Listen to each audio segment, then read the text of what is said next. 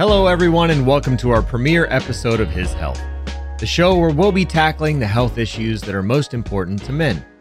I'm your host, Rick Malambry, and we're going inside the topics that men of all ages need to know and taking you out of the comfort zone when it comes to those questions that men don't normally like to ask. So let's jump right into it. Here with me today is Dr. James Kwan, the medical director of urology with Swedish Medical Center in Seattle, Washington. Dr. Kwan is board certified with the American Board of Urology and a fellow of the Royal College of Surgeons of Canada. He's an active member of the Sexual Medicine Society of North America, American Urological Association, Canadian Urological Association, the King County Medical Society, and the only fellowship trained sexual medicine and prosthetic urologist at Swedish. The His Health podcast is brought to you in partnership with Providence and Boston Scientific. Today, we wanted to start with the basics of men's health. We'll be discussing what you or the men in your life should expect from an annual checkup, when you should start seeing a urologist, and what health screenings men should be getting at different ages. Remember, everyone, many of our questions come from our listeners on social media, and we can be found on Twitter and Facebook at Providence and on Instagram under Providence Health Systems. Before we start, I want our listeners to know that the information provided during this program is for educational purposes only. You should always consult your healthcare provider if you have any questions regarding a medical condition or treatment. Okay, so let's get started by welcoming our expert today, Dr. Kwan. Dr. Kwan, how are you? I'm great, thank you. Thank you for the opportunity to speak today. Uh, it's my pleasure to be here. So, Dr. Kwan, why don't you, in your own words, give us a, an idea of what you do and uh, everything about yourself? Well, um, I'm a urologist at Swedish Medical Center in Seattle, and I've worked there since 2007. Um, I've been in Seattle since 2005, having moved from Canada, where I grew up and did most of my training. Um, I came to the University of Washington uh, in 2005 to do subspecialty training um, in urologic trauma and reconstruction. And, and while I no longer do trauma work, um, I, I, combine the, the, the skill set of male genital surgery with my mentorship in men's sexual health and have a practice focused on men's health and male sexual dysfunction. Um, I'm, I feel very privileged to speak on behalf of Providence uh, and Swedish today to the listening audience during Men's Health Month. Um, as, as, a representative of Swedish and an advocate for men's health, um, helping men get uh, the help and access to the healthcare they need. Wonderful, wonderful. And uh, since this is our first episode of His Health podcast, uh, we wanted to start out with the basics of what men need to know to be healthy and stay healthy. And that starts with going to the doctor. So, can you tell us um, how often do men need to get regular checkups? And is there a certain age where it needs to be more frequent? Yeah, you know, I would I would start by saying that men could certainly learn from our female female counterparts who have historically done a much better job at health maintenance and prevention. Um, and and that said, it's important for men to be aware of this because men do have higher rates of smoking, alcohol consumption, uh, suicide attempts, and, and, and they're more likely to make unhealthy choices. Um, and all mm-hmm. of these are risk factors for something else. Um, and, and, and that said, we, we, we spend a lot of time uh, in the media and otherwise talking about preventative health, and there's this common chord that primary care does not do much preventative health and, and all we do is react. And, and i've always said that if if we don't see you when you're well uh, we can actually prevent disease and, and distress. And, and, and and so it's important that we see people when they're well uh, for us to do preventative care. Um, and and I'll add that in this past year with COVID and quarantine, there's this concept of of, of healthcare distancing that's been happening, and so so this is a problem that that that's adding, and so so when we only see our doctors for urgent issues, it often distracts from the prevention. Um, the principles of, of preventative care are, are screening for, for, for conditions that can be a threat to our, our health in the long term, um, and assessment for those future disease, um, addressing things like lifestyle modification, making sure our vaccinations are up to date, And, and I think probably one of the more important things is developing a partnership with a primary care doctor who who you can call upon when when one of these acute issues happens. And and so all of this is to say, don't wait till you're sick. Um, I'm a specialist, but my understanding of, of the primary care guidelines is that most men should probably start seeing a, a, a primary care provider around the age 18 um, and every couple of years thereafter. That is, unless they have other more complex issues uh, or family histories that suggest that screening for certain conditions start earlier. Yeah. Yeah, I'm one of those uh one of those men who who don't like to go to the doctor until it's something like you know something's going on and and then I'm like okay I need to figure out what that is so you're you're absolutely right I my wife is very much uh teaching me to be yes. better about my upkeep and my health and and uh both physically and mentally and I'm but, the same even even though I know better doesn't mean I do better for myself right right yeah. so what happens at an annual checkup or a, a wellness exam? It, it's um, what is the doctor looking for, and what kind of questions uh, will they generally ask someone? You know, as I mentioned, I, I am a specialist, um, and and of course, my colleagues who are primary care in family medicine or internal medicine could probably give a, a more thorough answer here. But but from my own personal experience and training and understanding of the guidelines, I, I, I feel comfortable uh, uh, answering in some detail. Um, the types of things that are being screened for is often triggered by the age of a man. Um, young men, 18 to, to 40, um, who are seeing their doctor every couple of years, are going to be screened for things like blood pressure. Um, if they are overweight, uh, blood testing will be done to screen for, for diabetes. Um, the CDC recommends that hepatitis C screening is performed at some point. Um, mental health is important, and, and screening for depression uh, should should happen.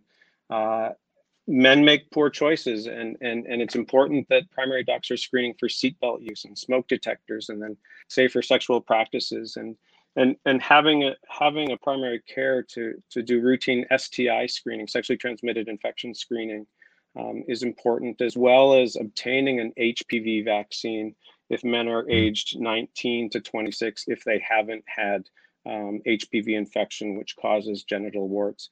And I've already mentioned the importance of immunizations. Um, and then and then routine dental checkups are also important as well. Um, after that, as as men approach 35, uh, my understanding is that's when when cholesterol testing should be initiated. Um, beyond age 40, uh, we start adding things like colon cancer screening. Um, recently, I believe the age to initiate colon cancer screening has dropped to age 45. Before that, it was age 50 for normal risk individuals. Mm-hmm. Um, lung cancer screening is recommended for heavy and, and current smokers at age 55 um, osteoporosis for older men. Um, getting back to vaccines, the shingles vaccine is important after age 50. Um, and then something that is near and dear to my heart, something that I know a lot about is prostate cancer screening. And yes. um, you know, this has has taken some heat over over the last 10 years or so. Uh, but the current recommendation is at age 55, uh, a, a, discussion happens between a man and his primary care doctor, uh, a process we called shared decision making, uh, whether the, the benefits versus the risks of screening um, are important. And, and, and at this point, I'd like to highlight a, a couple of populations where I think it's very important to screen actually earlier than age 55. Um, we know that African American men and um, men whose fathers or brothers have had prostate cancer actually have double the risk of prostate cancer. And so, mm. so we recommend that they initiate screening in their 40s. Um, and and this is not always uh, practiced. And so, so I, I, think it's important just to to get that message out there. Um, I make sure that I tell all the men who I diagnose with prostate cancer that their sons and brothers need to start screening at an earlier age. Absolutely. And so all these uh, questions and and um, screenings that you're talking about, these are all things that you would typically talk to your primary care doctor about. Yeah, usually, um, you know, I'm fortunate that the patients who I see are very well taken care of by family medicine and internal medicine doctors, and so usually that's where it starts. And and and there's good data that people who have a primary care doctor who steers the boat versus a a team of just specialists um, mm-hmm. actually live longer lives uh, because they have wow. someone sifting through the details and coordinating all of all of the information for them. And so yeah, it, absolutely. You, you got to have a captain of the team. Right. So we often hear about tests and screenings that you know women need to get regularly, such as pelvic exams or uh, mammograms. We don't hear as much about that for men that need to get screenings on a regular or an annual basis. Can you tell us the most important screenings and tests that men should be getting? Yeah, you know, we've already mentioned things like the cardiovascular health, diabetes, sexually transmitted infections. Um, you know, and I think when you ask this question, um, we're asking sometimes about cancer screenings. And, and so if we talk about mammograms and pelvic exams, um, the comparison for men is, is maybe best made with prostate cancer that, that we've already mentioned. Um, I don't want to minimize the importance of colon cancer screening or screening for skin cancer or lung cancers, which of course can affect um, both men and women. Um, mm-hmm. But as mentioned, uh, a discussion with your primary care or a urologist starting on average at age 55 uh, should happen about the benefits of, of doing what's called a PSA blood test and a prostate exam uh, for prostate cancer screening. Um, as a urologist, I, I think that it's an important part of, of health prevention and taking care of yourself in the long term. Um, a lot of guys uh, also will ask about screening for testicular cancer. Um, and as a survivor myself of testicular cancer, I, I, I, think it's important that at least men are aware uh, um, that it commonly occurs in men in their 20s and 40s. Um, mm-hmm. That said, at the present time, there is actually no strong recommendation for men to have any particular screening like ultrasounds. And, and in fact, there's a recommendation against teaching men to do self testicular exams. Huh. I may be biased. Um, and so, what I will say is, I don't think it hurts to quote unquote get acquainted with what the testicles feel like when they're normal you know they're oval shaped and there's some shaggy stuff above and behind it. Um, and then reacquaint yourself every four to six weeks um, with what it feels like. And if and if things change um, reach out to your primary doctor get a formal exam. Um, you know as a urologist i probably had a better chance to know what i was feeling for and, and knowing if something was abnormal. But had i not checked i wouldn't have found my cancer at the very early stage when I did. Um, yeah. And so that's just me. It's not a guideline. Um, I think people just need need to be aware of that. Gotcha. And so, speaking more on to your uh, specific specialty, when should men start seeing a urologist like you on a regular, or do they do they need to? It's you know, as you asked that question, I'm trying to think of a specific reason um, mm-hmm. why they should see a urologist up front, and and it may just be for a matter of efficiency. Um, most men um, will be, ref- you know, will see us only if there's a problem or if they're referred, and so if we think of a few scenarios where they might see us, um, I think planning for a vasectomy is is one of those scenarios. Um, uh, possibly family planning where people are working being worked up for infertility. Uh, infertility being something that's a bit more subspecialized and and and I don't want to suggest that a primary care provider uh, can't take care of some of these things. Um, I've already mentioned prostate cancer screening and, and this unique scenario um, in, in younger men where there's a family history or increased risk, such as African American men. Um, there is a, a, a scenario where where some primary docs may not be aware of that increased risk. And, and, and so if someone is with their primary doctor and, and that screening isn't happening, I recommend they reach out to a urologist. Um, I think that erectile dysfunction is best managed in the urologist's office. I think that we are best at offering the, the, the many options available to men. Um, and specifically, I think we're also the best people to see for complications of, of treatment for prostate cancer, things like impotence and incontinence. Gotcha. I have one for you. I'm actually going to see a urologist for kidney stones. So that's also something that I think uh, that you could probably touch on with uh, as a urologist. Absolutely. You know, um, if you're fortunate to come and see us because it was diagnosed because you had a scan for another reason, then you've avoided the ER visit. Uh, unfortunately, a lot of people get the 12 out of 10 pain and they have a detour through the ER uh, before they come to see us. But you're absolutely right. We are the we are the gateway. Uh, kidney stones are the gateway to a urologist, and um, yes, hopefully you don't have a, a long term relationship with the urologist because of your stones. All right, everyone, we're going to take a short break, and we'll be right back with more His Health and our expert this week, Dr. Kwan. This season of His Health is sponsored by Boston Scientific. Did you know that diabetes, heart disease, and prostate cancer procedures can contribute to erectile dysfunction? Many men aren't aware of this or of all the treatment options that a board certified urologist can offer. Understand your options and learn where you can find an ED specialist to help. Visit edcure.org to get the facts and find a urologist who can offer treatment options that work when pills and injections don't. Again, that's edcure.org. And for more information about Boston Scientific, visit bostonscientific.com. I've been waiting for the tides to change, for the waves to send you my way. I see you, darling, but you pixelate. It gets hard to take these days.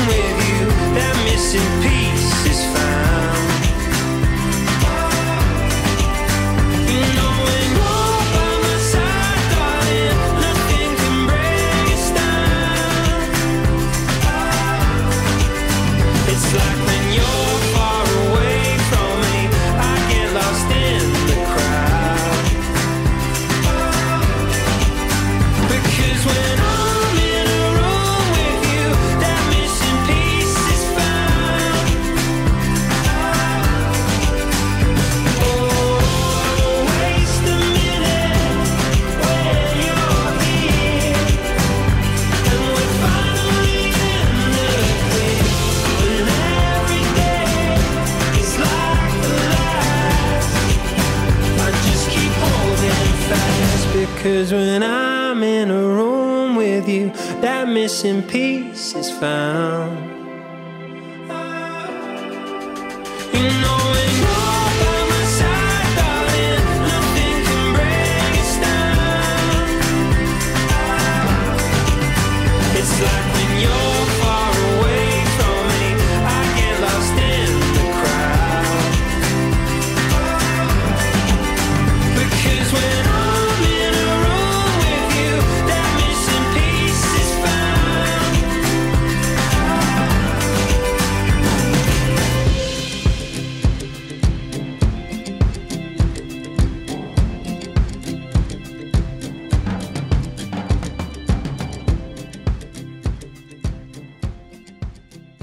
His Health is back with our guest, Dr. Kwan, and we're discussing what health screenings men need, when to get them, and what to expect from that intimidating first visit to the urologist.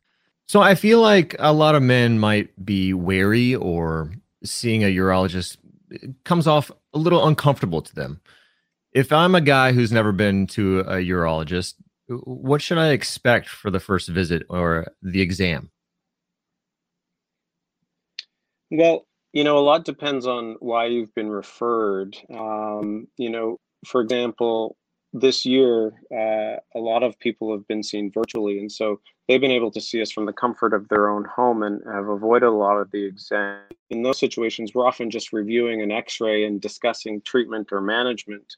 Um, but I will say that we understand um, that we're often asking men to talk about very personal and sometimes intimate or embarrassing things, um, things that they're not used to saying out loud, even to another individual. And and and what mm-hmm. I would add is is is we hear these things every day, um, and we're comfortable hearing them. And there's really not much that that men can tell us that we haven't heard. And and so so my advice is is that men come prepared having thought about their symptoms uh, when they started, what makes them better, what makes them worse, um, treatments that they've tried, um, and then having an understanding about what their priority or goal for treatment is. And, and that helps us set a good expectation um, where we can develop a treatment plan. It's the physical exam uh, when we go below the belt that makes men a little bit more uncomfortable. Um, mm-hmm the goal of this is to make sure that there are no lumps, no, no bumps. Um, find the source of the pain in the groin or the testicles. Um, I tell men not to worry about, you know, kind of their own anatomy and how they may compare to other men. Uh, we we we see thousands of, of of men's exam, and this isn't the locker room, and so we're not here to compare. The exam is brief. Um, a prostate exam can be uncomfortable. It is a rectal examination. Um, it gives mm-hmm. a lot of helpful information, usually reassuring information. Um, I do say that it does cause an urge to urinate. Um, and I will add that often once we've done these exams, uh, we don't need to repeat them um, unless things worsen.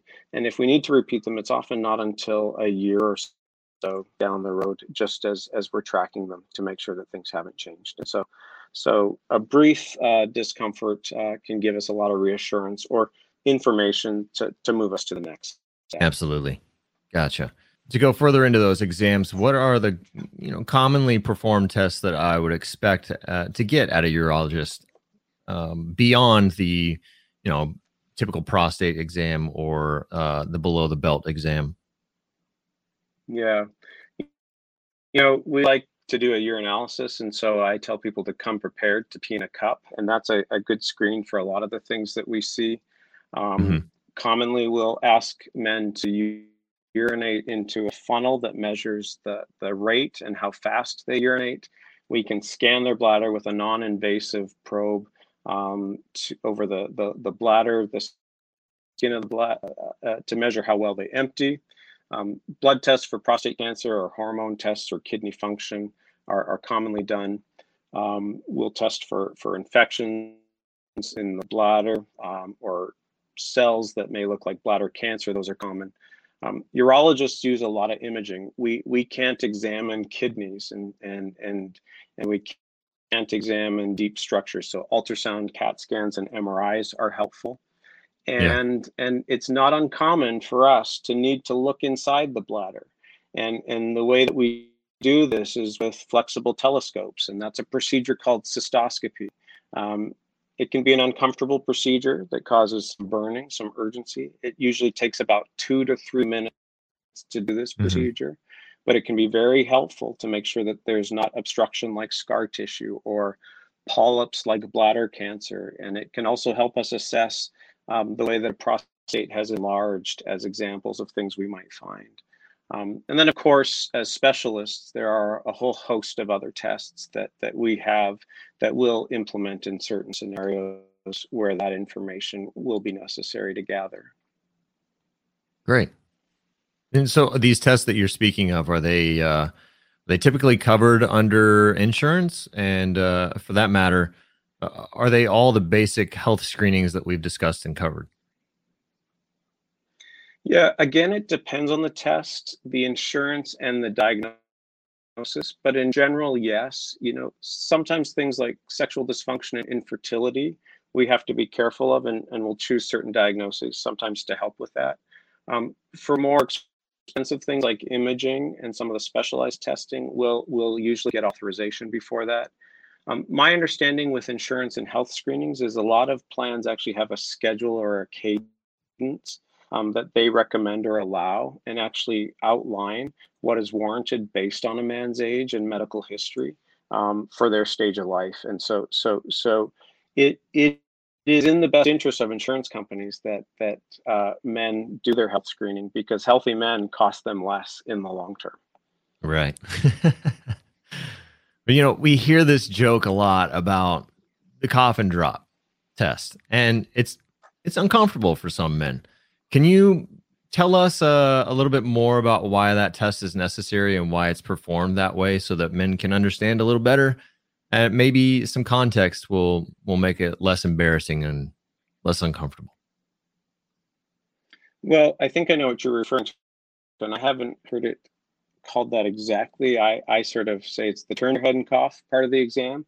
Uh, what we're feeling for is a hernia, and that's that's a bulge or a weakening in the groin muscles um, as and and and what can happen is you can get uh, some of the abdominal contents, maybe the fat or the bowel, push into the groin, um, and and and I'll tell a funny story that every medical student at some point asks the question, well, which side should they turn the head to and why? And and the real reason we ask you to turn your head is so that you don't cough on us. Um, and it so it doesn't matter which side you turn your head to, but but by standing there, we will pass our finger from the scrotum up to the pubic bone um, where where the groin hernia can happen and get you to cough or push down. And if we feel a bulge, um, then we might find or suggest a hernia there. And, and so that's what we're looking for. Um, it can cause groin pain. It can cause swelling in the groin. Um, and so it's important that we that we find that. Gotcha. But so you heard it here. Yeah, Turn away from your doctor when you cough. yes, left, right, doesn't matter. Look up. I guess with masks now, it it's it's less of an issue, right? Oh yes, absolutely. Uh, so let's lay it all out on the line here and, and make sure that men feel comfortable going into their doctor and getting these checkups. What are some questions that men might be embarrassed to ask in an exam that might be something that's more common than they realize, or uh, has a, an easy treatment or solution that they shouldn't be embarrassed to ask about? Well, as I said before, most of what you can tell us or ask us about, we've heard before. And so it's unlikely you're going to faze us. And, and if you're unsure, just ask us. You know, I speak with men every day about getting and maintaining erections, penises that get bent or broken, um, penile pain, premature ejaculation, difficulty having an orgasm, low sex drive, low testosterone, low sperm count, um, wetting the bed, leakage, painful sexual activity, um, foreskins that are too tight, too much skin on their penis, cosmetic concerns, um, things like vasectomies, wanting to have their vasectomies reversed. Um, and so, you know, the list is long, and and I'm I'm sure I've missed many things, um, mm-hmm. but it's rare that we can't offer some uh, shed some light to alleviate the anxiety, and at least to to sort of move people along and, and improve their quality of life uh, with some often very simple solutions to fix these problems. Yeah, it absolutely sounds like there's a lot of uh, a lot of concerns that people have that are actually quite normal. Absolutely. Are there Absolutely. any self tests that men should be performing in between wellness exams? Well, we've already touched a bit upon it, and, and, and it's the testicle exam. And like I said, there's no formal recommendation. In fact, the recommendation is to not do self testicle exam. Um, and again, my bias is that you should get acquainted. Um, and and so what I say is the next time you're at your primary doctor and they do the exam, use that as your baseline for normal. For the next four or five days, in the shower, examine the testicle to remind yourself or get a mental picture of the shape. And, and then in four to six weeks, do that again. If it changes, um, there's no need to panic. See your doctor again. And, and I can reassure that most of the changes that you're going to feel are actually benign. Um, they're usually not cancer. You're going to feel changes because you get better at feeling, um, you know, small things in, in, in the scrotum. And so, mm-hmm. so, so I, I, I, think it's worth it. It helped me um, find my testicular cancer at an earlier stage. So no formal recommendation, just, just yeah. it's worth it. Yeah. So uh, while we are getting to the end of our very first episode of his health, uh, is there any anything else that you'd like to let our audience know about getting their checkups and health screenings and that we haven't already discussed? You know, I I will add that uh, yeah, I I think that there's been a lot of hesitation um, in the last 15 months because of COVID. Um, hesitation that people have um, you know, distanced themselves from taking care of some of these things and um, have been uncertain about reaching out to their primary care, uncertain about using the tools um, like virtual medicine, um, video visiting with their doc. Um, and, and as, uh, as a doc, I was hesitant to use these means as well. And, and I can say that they're not ideal, but I can say that they work very well as a way to initiate um, and engage and, and in some ways i think that they're more effective than the in-person. And so so so i think that just simply taking that first step if you haven't or re-engaging if you've distanced this past year or just you know putting on your calendar um, and, and and keeping the the engagement going so that if if stuff hits the fan at some point and there's really an acute episode, um, men have that person who can take care of them, whether it's a physical or a mental health issue that creeps up. They've got a partner who's who's there, who knows them, who can help them through that that issue. Absolutely. You know, because yeah. because it matters, and and it matters to the people in their life as well. Yes.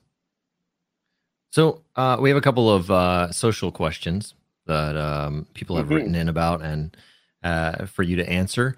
Mike from Twitter asks I'm embarrassed to admit I've had some incontinence issues. My doctor referred me to a urologist and suggested that I could have pelvic floor issues. Isn't that an issue that only applies to women?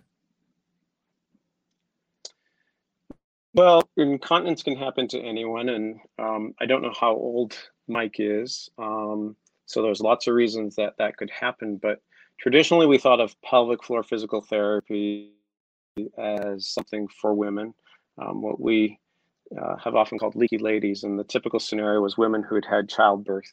Um, their sphincter muscles got weak. Um, and so they saw physical therapists, and, and that practice was essentially the tip of the iceberg. And, um, and I will say that pelvic floor physical therapy for men is an essential tool in my practice. Um, mm-hmm. And sometimes it's the only thing that will help us resolve issues like incontinence, especially after prostate removal in men or or in conditions of pelvic and groin pain that we can't resolve with anti antibiotics or anti-inflammatories. Um, mm. I think that finding a good pelvic floor physical therapist for men is is is a bit challenging because most pelvic floor PTs get there because they're interested in treating women um, and so it may take a little trial and error. It may take one or two uh, therapists before before men find that person. But but finding an excellent PT is is magic, and and and they can change lives. And I believe that strongly. All right. One more question. Joe from Instagram asks I saw an article saying men who had COVID 19 might have a higher rate of erectile dysfunction in the future. Could that be possible? It's um, it's interesting. Uh, you know, I think COVID nineteen presents a lot of possibilities for a lot of conditions, and erectile dysfunction is one, and and I think the jury's still out. Um, I think I know the study you're referring to, and I I would say that it's a bit more of an observational study, and it, it poses a couple of different hypotheses about why COVID 19 virus might be a factor. Um, it's small. It, it was a paper where there were a couple of men who had been infected and developed erectile dysfunction uh, afterwards. And, and they biopsied those men's um, erectile tissue from their penis and compared it to normal tissue um, through through molecular testing and, and electron microscopy. And, what I will say is that getting an erection is a vascular event, um, and the blood flow is important. And, and we know that COVID infects cells by taking advantage of vascular um, functions, and, and, and it is it affects the vascular functions of cells. And so, so the hypothesis was in these two men that it because it's vascular, it may have impacted their erections. Um, Mm. What they found was that there was evidence of virus in the penile tissue. As well, there was evidence of less activity of the enzymes that are helpful to good erections, meaning when the virus was present, it turned down um, the amount of enzyme that makes erections happen. And so, so it is possible or it's suggestive that there may have been an impact on function. Um, I think it's going to be interesting to see if over the next several years, a new population of men emerges um, that we haven't seen before, maybe younger men or men without risk factors that we think are typical for erectile dysfunction. And I think what's also going to be interesting is if they respond in the same way to the same treatments that we currently use for, for more garden variety erectile dysfunction. Um, but the jury's out and and I think there's more information, uh, and we're going to talk about this for decades. Yeah, it's very interesting. Well, I think that about wraps up our first episode of His Health. I want to take a moment to thank Dr. Kwan, our friends at Boston Scientific for sponsoring this show, and to everyone for listening and sending in your questions. We look forward to continuing the conversation on men's health with more experts from Providence in future episodes. Make sure to listen to all of our shows on Dash Radio under Future of Health Radio or your favorite podcast platform. And be sure to follow us on social media, where we can be found on Twitter and Facebook at Providence and Instagram under Providence Health Systems. To learn more about our mission, programs, and services, go to providence.org. Thank you for listening and be healthy.